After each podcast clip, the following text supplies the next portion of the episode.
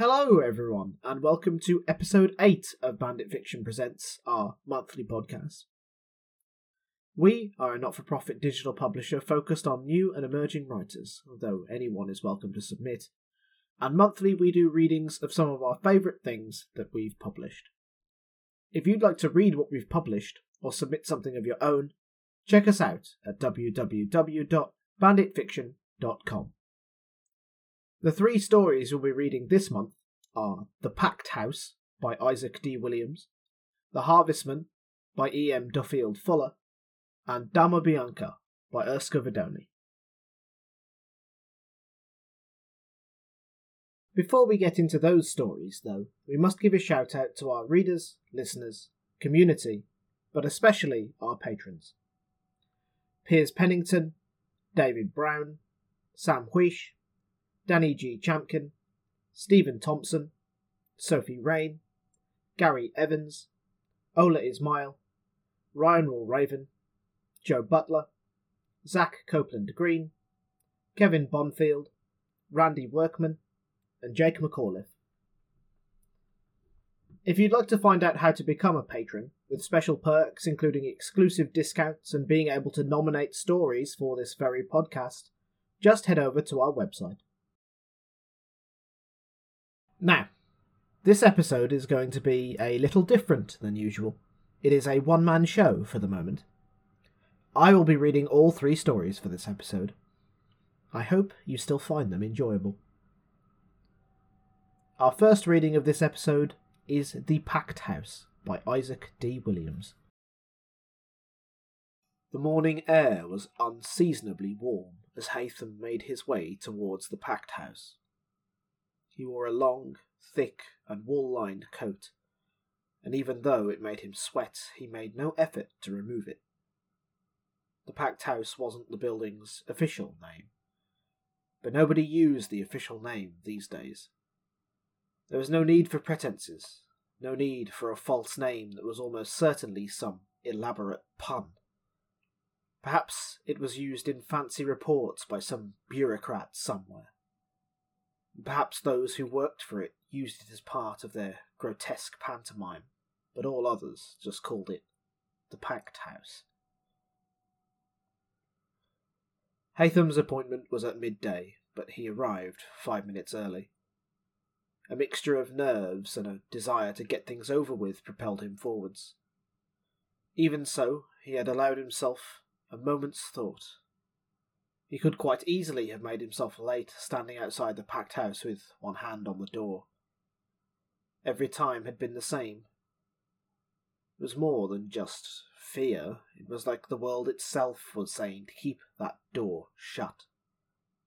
And just like the previous two times he'd been there, he pushed himself forward and ignored it. What greeted him on the other side was an aesthetically pleasing, pleasantly cool reception area with easy listening music piped in through unseen speakers. A pleasant nightmare, if there ever was one. Haytham approached the reception, and a well dressed young woman looked up from her computer. Ever the facade, ever the front. Hello, Mr. Willard, she said without ever asking for his name. No name badge on her front, no introduction. Here to see Mr. Ryman, I assume? Was good. The polite smile on her face reached her eyes. I have an appointment, Haytham said, tearing his eyes away from that smile. The first time he'd come here, he'd tried to feign comfort. After that, they'd made it very clear that such efforts were not appreciated, and he'd never tried again. Of course, the receptionist said, tapping the keyboard several times. Not nearly enough times to have actually gotten any information. But Haytham was fairly sure she didn't need to. To discuss the terms of your contract. It could have been Haytham's imagination, but her smile seemed to have turned slightly cruel, smug. Have a seat. Mr. Ryman will be with you shortly. Would you like something to drink? No, Haytham said, He'd spoken to a few people about this place, and not one of them had accepted anything but a contract. Haytham wasn't going to be the one who broke tradition. As always, Haytham wondered if they were going to make him wait. After all, that was the stereotype about these people lawyers, teachers, politicians. People with power, regardless of how they got it. They love to make you wait. There was something incessant and maddening about the calm, relaxing music that cut through him, and the reception area wasn't exactly bursting with conversation. Pale, nervous people sat, eyes either darting around without pause or remaining fixed to the floor. What few glimpses of eye contact Haytham made with others was fleeting and fearful. And so, when the receptionist materialized, as always, at exactly midday, the very instant the hour changed, Haytham was almost grateful. Mr. Ryman will see you now, she said with that same genuine, cruel smile. May I take your coat? No. Of course, sir. Was it Haytham's imagination, or was there just a second of hesitation there? Victories were few and far between in this place, and so he was going to take that as one.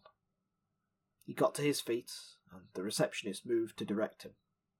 I know the way, Haytham said, pushing past her.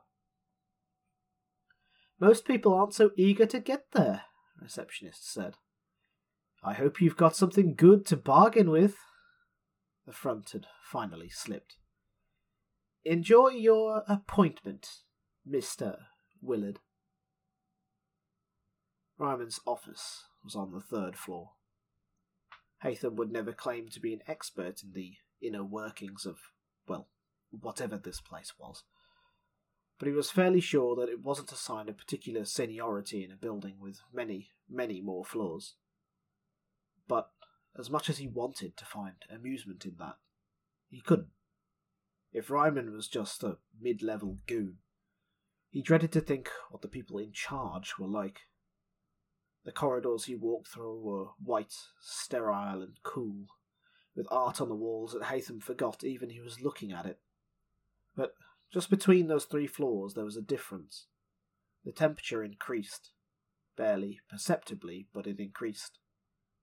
The art was still forgettable, but there was something about it that turned his stomach uneasy if he looked too long. For just a second, he was tempted to keep going. To see what the building was like the further up he went, see how else it changed, and see where it dropped the curtain of normalcy but he didn't. He took a right and let himself into Ryman's office. The man behind the desk had introduced himself as Albert Ryman the first time he and Haytham met, and Haytham hadn't believed it for a second. He was tall and thin, with white hair and black glasses that framed his face. He always wore impeccable suits. But it was all a little too perfect, the hair too well maintained, the jacket and shirt too complimentary, the tie knot always impossibly symmetrical. His glasses weren't crooked in the slightest. Everything about him seemed cultivated, right down to the pretense of humanity. Mr. Willard, Ryman said, a warm smile breaking out over his face, displaying perfect teeth. Are you sure I can't call you Haytham? the same question every time, a recording. The reflection was the same on every occasion. Incredibly, no, came the reply, and Ryman just laughed. A consistent man, that's what I like to see. Take a seat. Would you care to remove your coat? I'd rather keep it on, thanks. Of course, of course. Whatever you wish. Haytham knew what Ryman thought he was doing acquiescing to his little demands, the name, the coat, just because he could, because he was sure he was going to win in the long run. So, I understand you're here to discuss your contract. That's right. Ryman's friendly smile turned politely confused. Well, please enlighten me on what there is to discuss. The terms. Oh, the terms you agreed to? I'll indulge you. What do you dislike about the terms? I seem to recall that you've benefited quite nicely from them. How's your career going? Fine. It's going well. But the price is too much.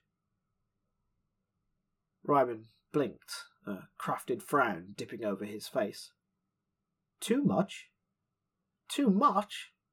Surely, Mr. Willard, you knew what you were willing to give when you signed it. What's changed? I've uh, re-evaluated some things. Well, I'm afraid one of those things wasn't the contract, Mr. Willard. And that's the problem with contracts. Once they're signed, they're rather binding. Kind of the point. Then how about you change that? Get out that pen of yours and change a few words. Make the price something less barbaric. Ryman's performance had to be credited. He looked genuinely remorseful as he shook his head. But why for you when we haven't for so many others? I really am sorry, Mr. Willard, truly I am, but a deal is a deal. There is no escape clause, there is no loophole.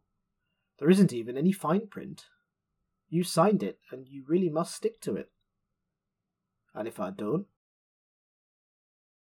I think you would find the requirements of our deal to be a blessing compared to the consequences of breaking it, Haytham.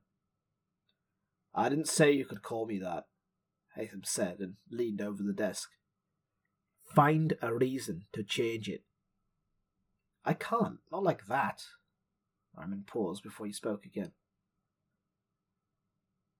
But maybe there's something we can do. Tell me.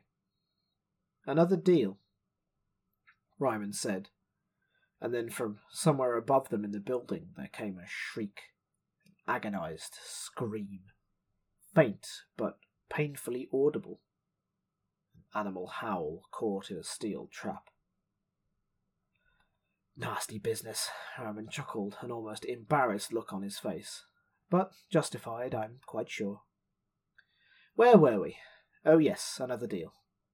One mitigating your responsibilities for this particular contract. But of course, it won't come free. There will be. The gunshot rang out across the room, and Ryman stiffened. His uniformly green eyes dropped to his chest, where crimson soaked through his shirt, and then he went limp. The smoking gun was in Haytham's hand, his coat undone. It was ridiculous, after how deafening the gunshot had been in the confined space. But in the sudden silence that seemed to fall over the entire building afterwards, Haytham's own laboured breathing sounded like a gale to his ears. To say that the act had been uncalculated, impassioned, would be a lie. He'd brought the gun with him. He'd kept it concealed. Surely, at some point, he'd had some plan for what to do after killing Ryman. But for the life of him, he couldn't remember it. And it could well be for the life of him. Was he to run? Shoot the next person who came in through the door? Set the office on fire? Or just listen to the rapid drip of scarlet copper and contemplate the murder he had just committed? An eternity passed in the mere moments before the door opened and Albert Ryman walked through.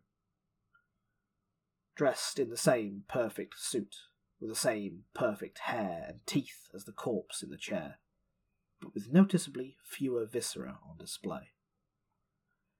Now, that was quite impolite, Ryman said, making his way towards the desk.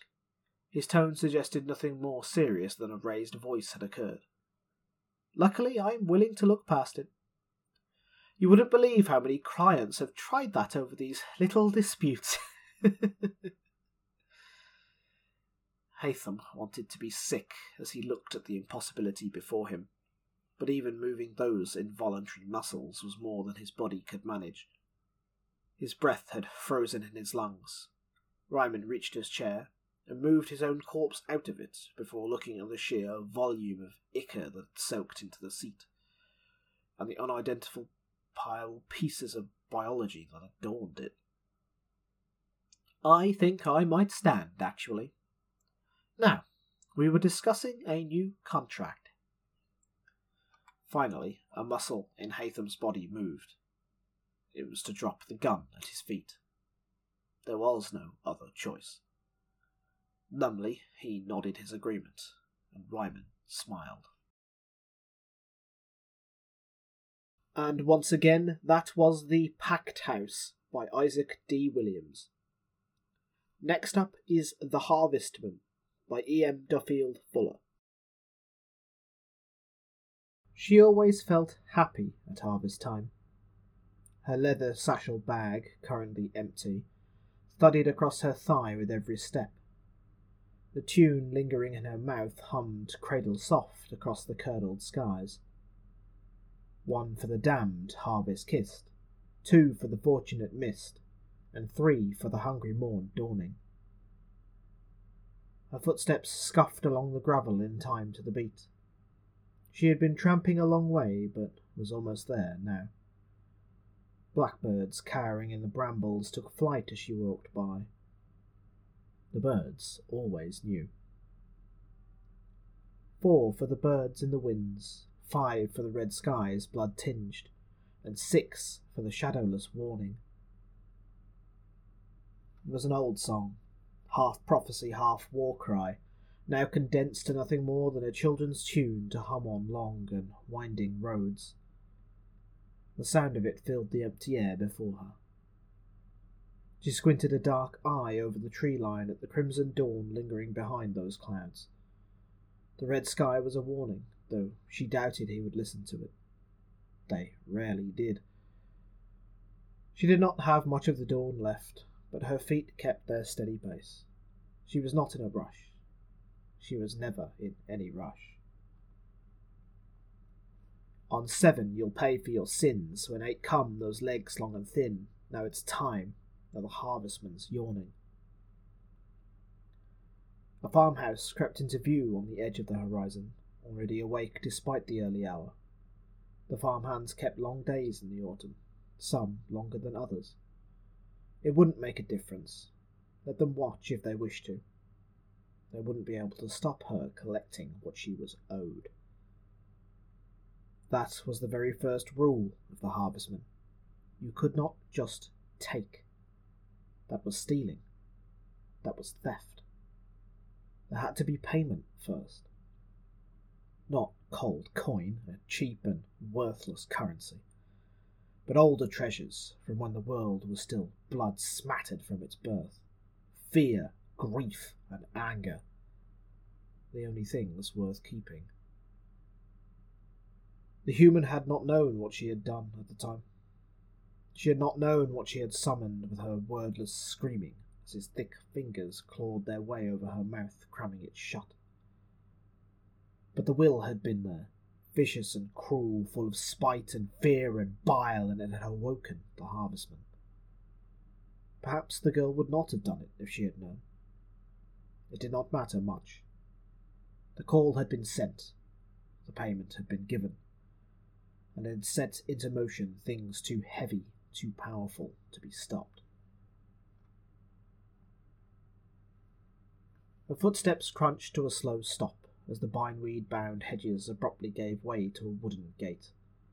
The man leant upon it. His dawn light shadow lay thick across the scrubbed earth. He did not notice that she cast no shadow of her own. He startled as he saw her. Something flickered in his eyes, mistrust, suspicion.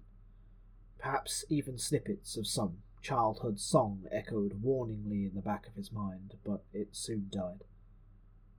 No one ever expected the wheat and cider haired girl before them to be a harvestman, even if they still believed in such things.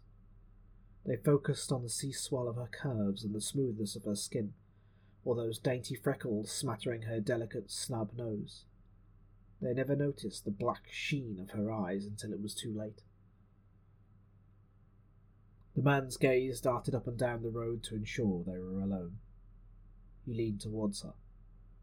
His breath stank like old lies and stale beer, and the pattering thud of his heart echoed loudly in her ears. She could smell it from here, fetid and decaying. pungent, the scent oozing in greasy waves with every pulsing beat. Her throat prickled as the hunger began to ache there, urging her to rush before dawn died and she missed her only chance. That was the second rule of the harvestman. You could only seek a kiss once. If he had not succumbed before the morning rose true, he would go free. Sometimes she had to chase them. She only ever walked, of course, but she was fast and inevitable. She appeared abruptly when they thought they had escaped, with that same steady calm. Today, though, her quarry seemed inclined to linger. His eyes flared with an echo of her own hunger. They trawled from her hips to her breasts and stuttered there. Early for you to be out, miss, he said. He did not say anything. She always struggled with the human tongue, but her dark eyes blinked. He seemed a bit unnerved by her wordless watching. Are, are you alone? It's not safe for folk out here by themselves. Especially for a pretty young lady like you. Unsavoury people about, you know?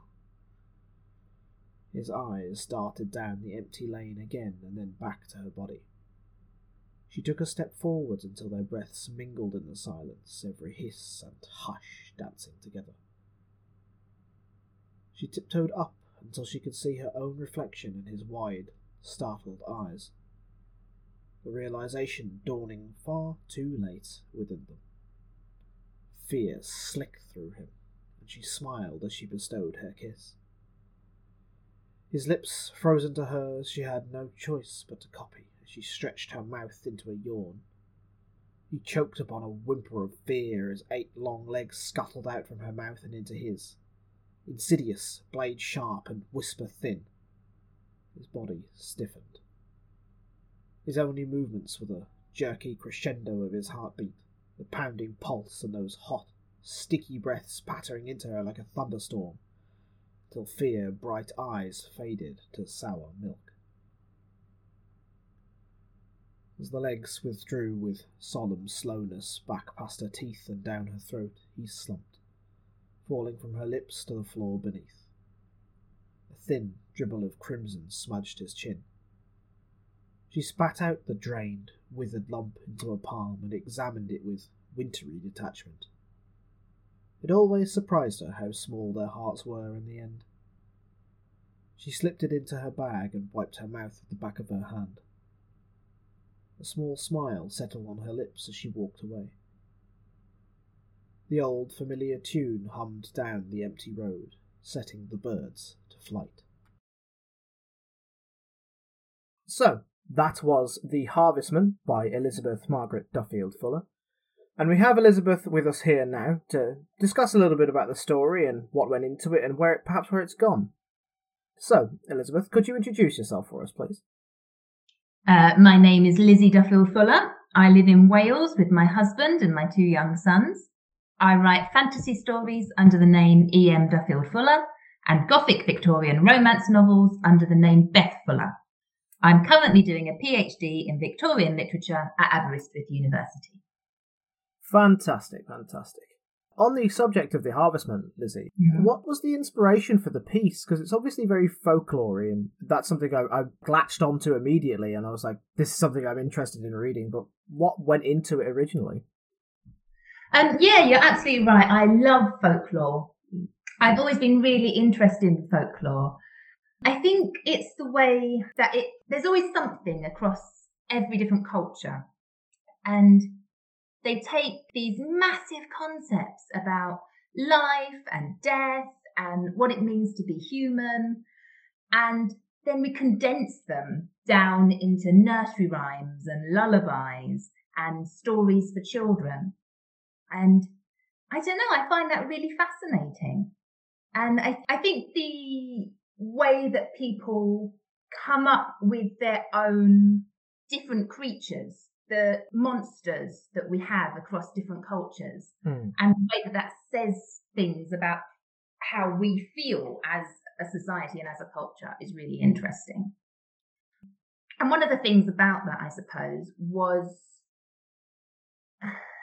especially this idea about spiders, I think, and spiders as monsters. Mm-hmm. So I suppose one of the main catalysts for this story was I stumbled across an article about harvestmen completely by chance.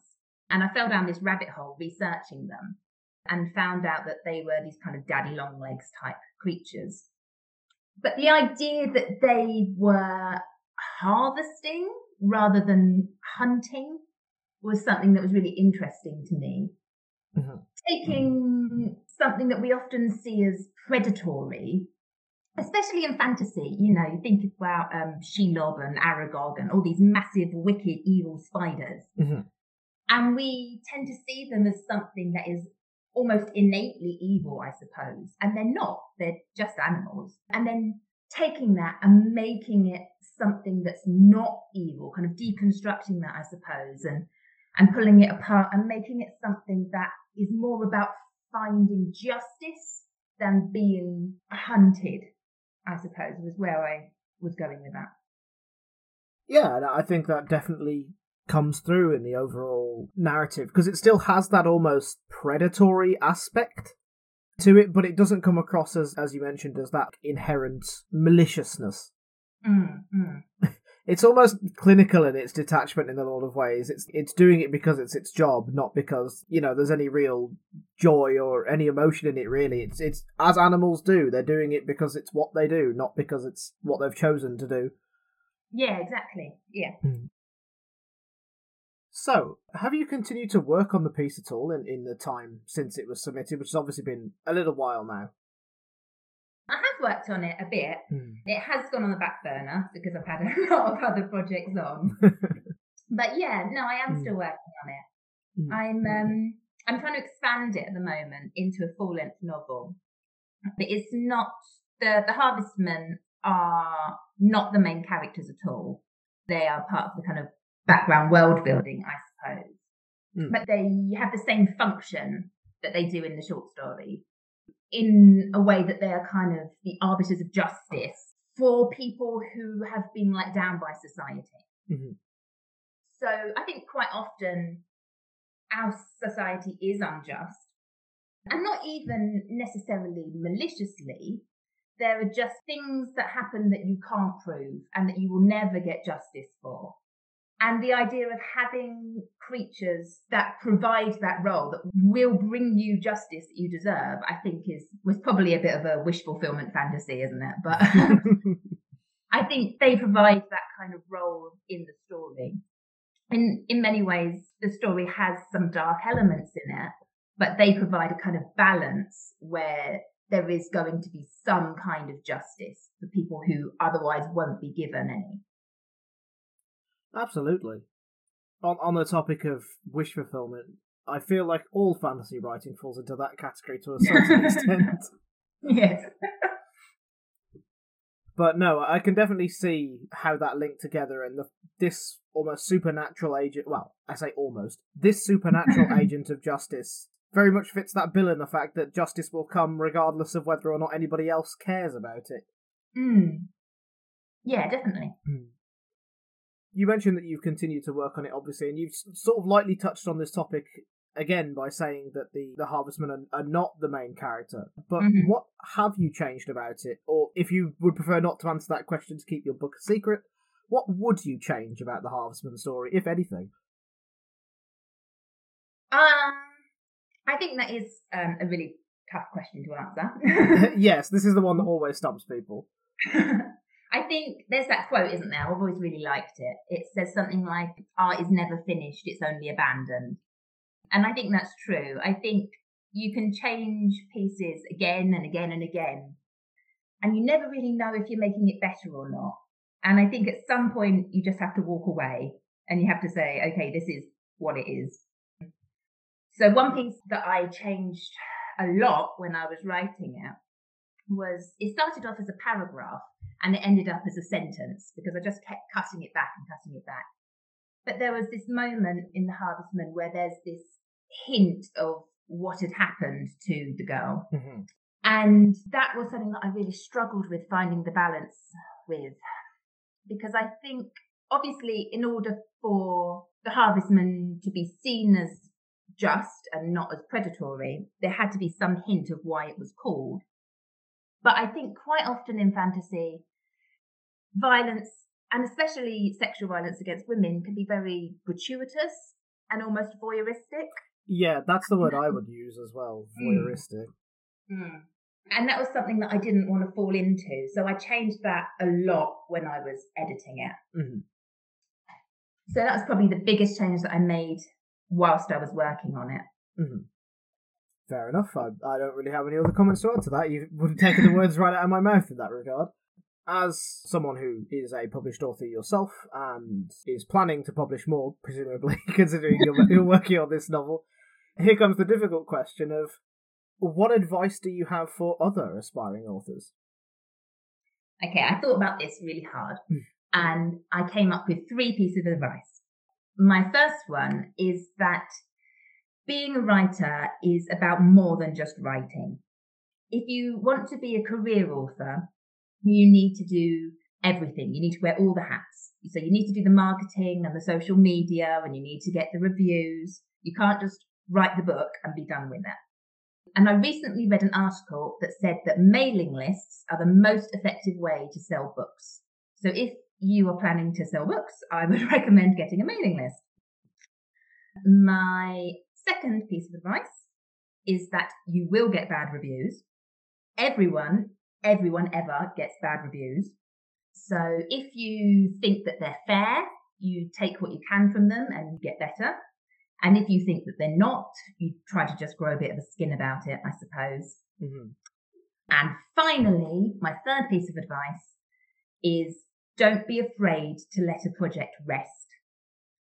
When I first began writing, as soon as I finished it, I would go back to the beginning and start editing it. Like, oh, I've finished this piece, I need to polish it, it needs to be good. But now I think that it's hard to find emotional clarity Mm. It's hard to see the piece as a whole whilst you're still in the thick of the writing mentality. Mm. So I think it's important to take a little while, a fortnight, maybe a month, and clear your mind from it and then come back to it fresh. I absolutely agree on, on all three of those points, but especially the final one. Sometimes it's it's quite stark, really, when you take a break from a piece for one reason or the other, and then you come back to it and reread what you'd written before. Sometimes you're like, oh wow, that was actually really good. I'm proud of that. And then sometimes you read it, it's like, wow, that's terrible. I'm gonna change that. yes. but you, you you need that space to be able to have that wider field of view, as you say. Mm. Yeah, definitely.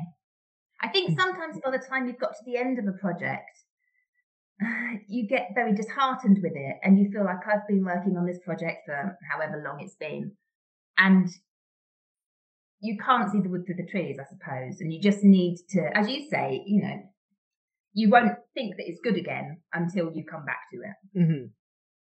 When you've been staring at the same like words every day for like you know maybe a year, two years, however long it's taken you, you there is an inevitable part of like you're gonna get sick of it. Mm. And so you need that space to be able to come back and judge it with the fresh head that everyone else will see it with when they see it for the first time. Yeah, definitely. On the final notes, where else can we find your work? Okay. I have the first novel in the Dark Watch trilogy coming out with Heroic Books in March. It's very exciting. It's mm. called Felgrim. Um, so keep an eye out for that.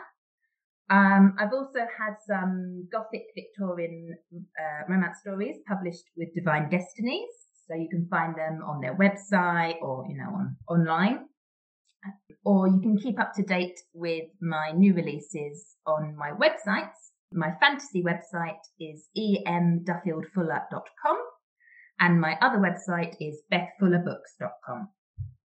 Fantastic. And just to clarify, the Dark Watch uh, novel series, that is the series regarding the Harvestman. Uh, no. Oh, is it not actually? Is it different? No, oh, fair not. enough. Mm. Does the Harvestman uh, related series have a name yet? Or is that still a project in progress?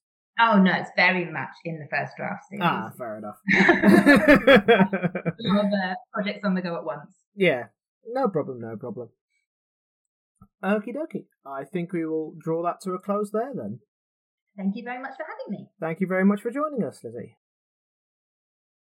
And once again, that was E.M. Duffield Fuller speaking about their story, The Harvestman.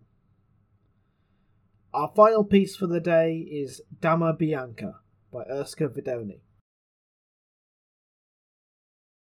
Once upon a time, there was a beautiful princess who lived in a beautiful castle. And all she ever wanted was for a noble prince to come and sweep her off her feet. After some trials, the young prince finally found the princess, and they lived happily ever after with their beautiful children in his castle in a far off land. This is how fairy tales usually go, right? Well, this is not a fairy tale after all. The beginning doesn't change, but there won't be an and they lived happily ever after at the end. There was indeed a beautiful young woman, and there was a noble knight. And all she wanted was to have husband and child, and all he wanted was to have a wife to fill his big, old castle. When the young lady first laid her eyes on the knight at one of the balls in the neighbourhood, she thought him to be the most elegant and handsome man that he she'd ever seen. He noticed her noticing him, and the deal was sealed. That was to be his future wife. A dance, a laugh, and a walk later they were engaged, married, and settled in the castle. The lady had everything she'd ever hoped for a loving husband who doted on her, a huge home which had a mesmerizing view of the vast sea and the land beyond, and a few months later a beautiful baby boy graced their lives. She thought she might burst with joy. Every second Friday of every month, the two hosted a ball. They were both so fond of dancing. All of the noble families of the area were invited. Elegant women in colourful gowns were swinging around, accompanied by their men dressed in their best frocks. The hall was decorated, flowers were hanging from the pillars, white, pink, and blue ones, always the same colours. Candles were lit, and everything was sparkling bright. In the ballroom, the orchestra was playing upbeat melodies, while numerous couples were dancing in the middle of the room, young ones and old ones alike, swinging to the rhythm of the music, jumping, twirling, turning, but always laughing. Everyone was jubilant, the atmosphere one of festivities. But something is missing from this joyful picture in the ballroom. Where is our hostess? Ah, there she is. The hostess was floating around the main hall, talking to one group and then the next, keeping her guests entertained. How are you, ma'am? Are you enjoying yourself, sir? So good of you to come. So good of you to come. Everyone loved her. They all had a smile spared only for her, a kind word, a you look gorgeous tonight. This attention energized her. She fed on it. Had an extra spring to her step, made her turning around the room seem like she was floating on air. Why wasn't she dancing tonight, madame? they would ask. Oh, not tonight. But that was what she said every night. So why wasn't our madame dancing? Occasionally she would meet the eye of her husband standing with his friends, seeming to have a good time, but always on the fringes of the room, never venturing too much into the heart of the celebrations. She would glance at him occasionally, but she knew his eyes were on her all the time. They followed her turns, her springs, her twirls around the room. A smile was plastered on his face. Are you having a good time, my dear? she would ask her husband when drifting past his group. Oh, yes, darling, an excellent time. And she was gone, on to the next group. But the merriment, the dancing, the music, the laughing had to end at some time. It couldn't be eternal. And even though, unlike for Cinderella, the party for Our Lady didn't finish until the early hours of the morning, the carriage still had to turn back into a pumpkin. When all of the flowers were taken off of the pillars, the candles extinguished, the once bright hallways became quite dull. And the happy, smiling lady was just a lady.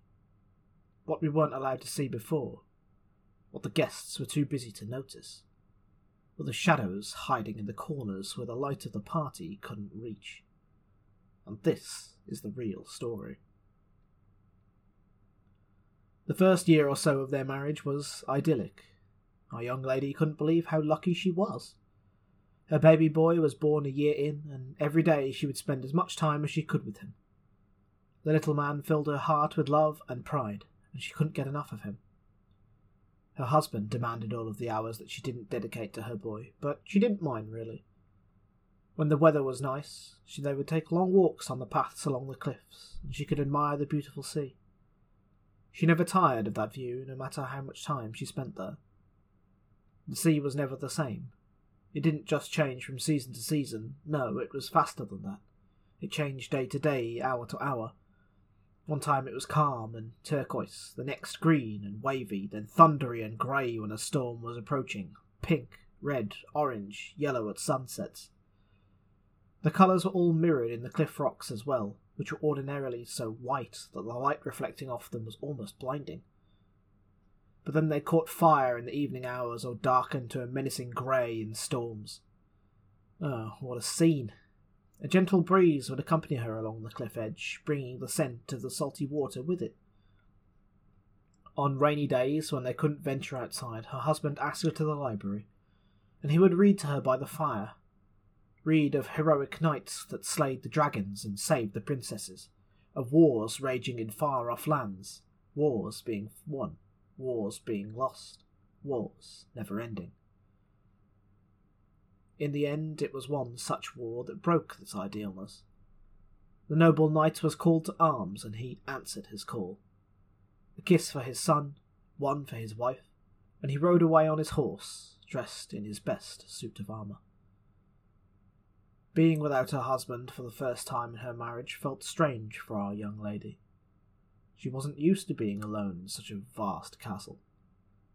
At night, the shadows seemed to terrify her. The howling of the wind became an unwanted sound. The room seemed colder and monotonous without him. How happy she was when he finally came back. And the presents he brought. For her and their son, so many presents. We must throw a ball to celebrate, they agreed. And so it was for years to come. Leave for war, return with presents, ball. The pattern kept repeating itself with one exception. After the third time he returned from the war, still full of new riches, the lady noticed a looming shadow over the knight's face, the darkness meant exclusively for her. After a kiss on his son's cheek, he doted on his hair. He turned her eyes, blazing with fire, a rage she'd never seen before. I heard what you've been doing in my absence. I. I don't understand, my dear, she said, her voice calm in appearance, soothing. You've been throwing balls in my absence. She couldn't quite understand what had upset him. Was it the throwing balls part, or in the absence one? I I have. The castle is so big and empty, my dear, when you're gone. I needed the company to liven these dull days. Her explanation didn't abate his anger, but only made it worse. Flares were now sparking from his eyes, hitting her with full force. So you've been entertaining gentlemen to fill your days? Closer and closer he was to Our Lady, an overbearing figure that appeared enlarged in his anger and made her cower. And their ladies, my dear, gentlemen from the surrounding lands and their. First blow. No balls in my absence. A simple statement, delivered with coolness and sternness. And then he turned and walked out of the room. Just like that. The slap stunned her so much that she couldn't move for some minutes. Mind blank, muscles paralyzed, only the crying of her son, which resonated through the room, brought her back to reality. She had forgot the little boy was even there and worried that he had witnessed what had just happened. She hurried to him and tried to soothe him. As she picked him up, his small hand reached up and gently touched her still stinging, bright red cheek. It's all right, my little man. Despite that episode, the couple hosted a ball while the knight was home. All of the noble families of the area were invited. Elegant women in colourful gowns were swinging around, accompanied by their men dressed in their best frocks. The hall was decorated. Flowers were hanging from the pillars white, pink, and blue ones. Always the same colours. Candles were lit, and everything was sparkling bright.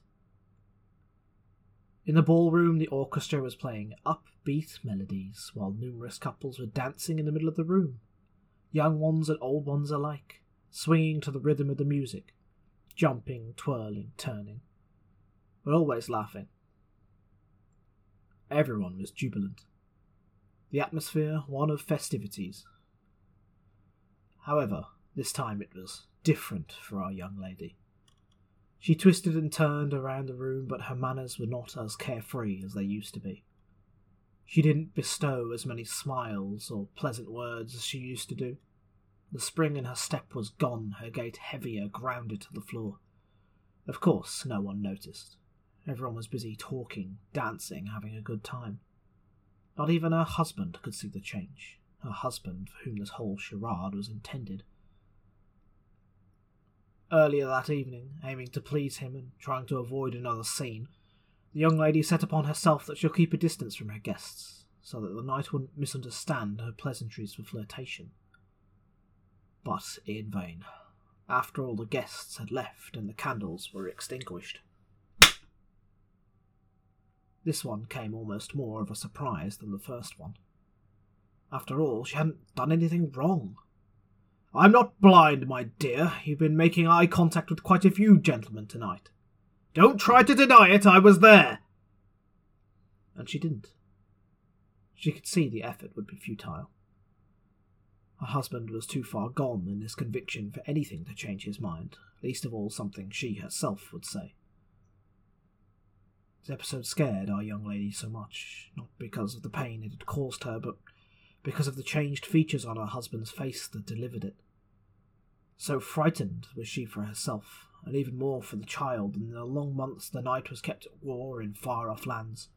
She hauled herself and the child up in the castle, not ever taking any visitors, not leaving the fortress for, for her daily walks. No, she couldn't deny herself that little pleasure of walking along the cliff edge, gazing out at sea. Every day, at exactly the same time, she would spot two white swans gliding on the surface of the water, so elegant and so graceful. She envied them with all her heart. They were free. And yet, despite this, they chose to share their freedom with her, allowing her a glimpse of beauty in these dark days.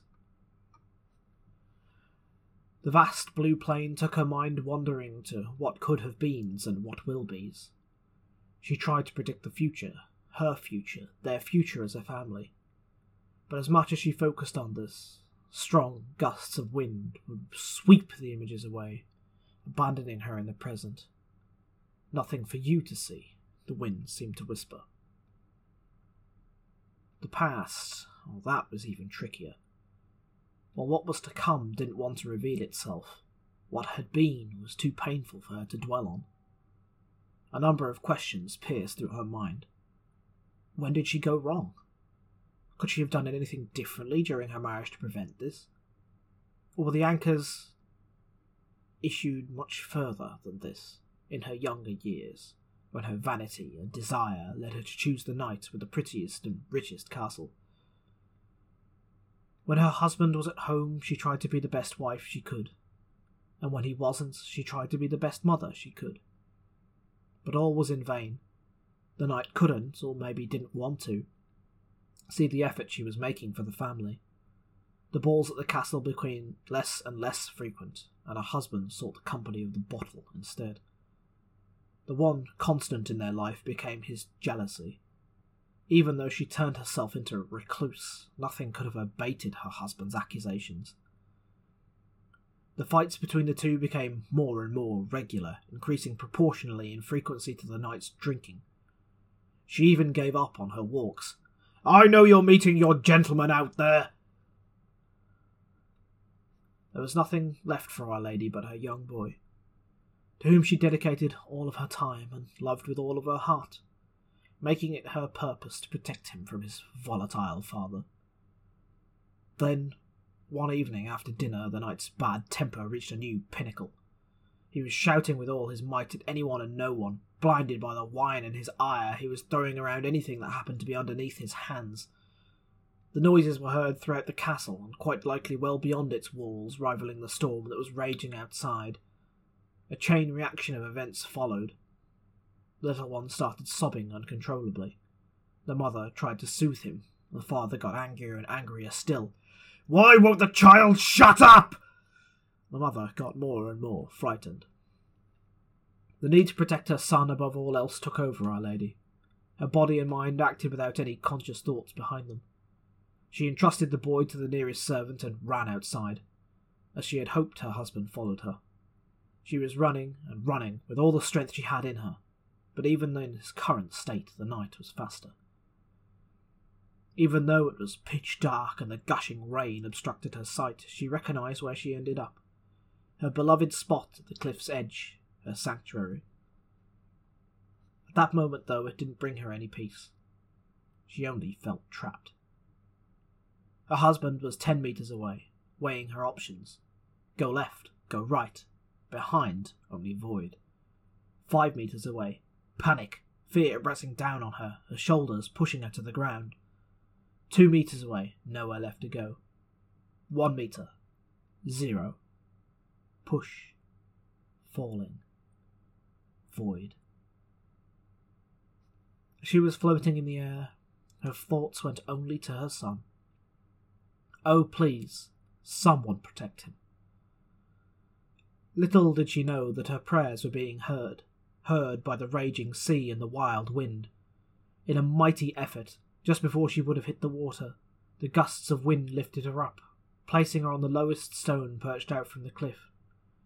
A wave rose up high above the surface and washed over her inert body. Together, the two elements cemented her there in perpetuity. It is rumoured that every night Our Lady rose from her sleep and roamed the castle, haunting her husband, driving him to insanity, pushing out of his home and out of her son's life. Every morning she returned to her rock, protected by the elements and guarded by the two swans. Now she stands there still, a white lady, a white rock, eternally falling, eternally looking out at the sea, so close to the freedom she longed for. And with that, that brings us to the end of this slightly unusual episode. I hope you enjoyed it. As usual, we thank you for your time and hope you've enjoyed the stories we've brought to you this episode. If you have, please remember to like and share these podcasts and help spread these amazing stories to more people so that we can continue to help emerging writers find their feet. As a closing word, if you're interested in reading more of the stories and poems we published, or perhaps even want to be involved with the process, remember to head over to our website at www.banditfiction.com. Thank you again, and we'll see you next time.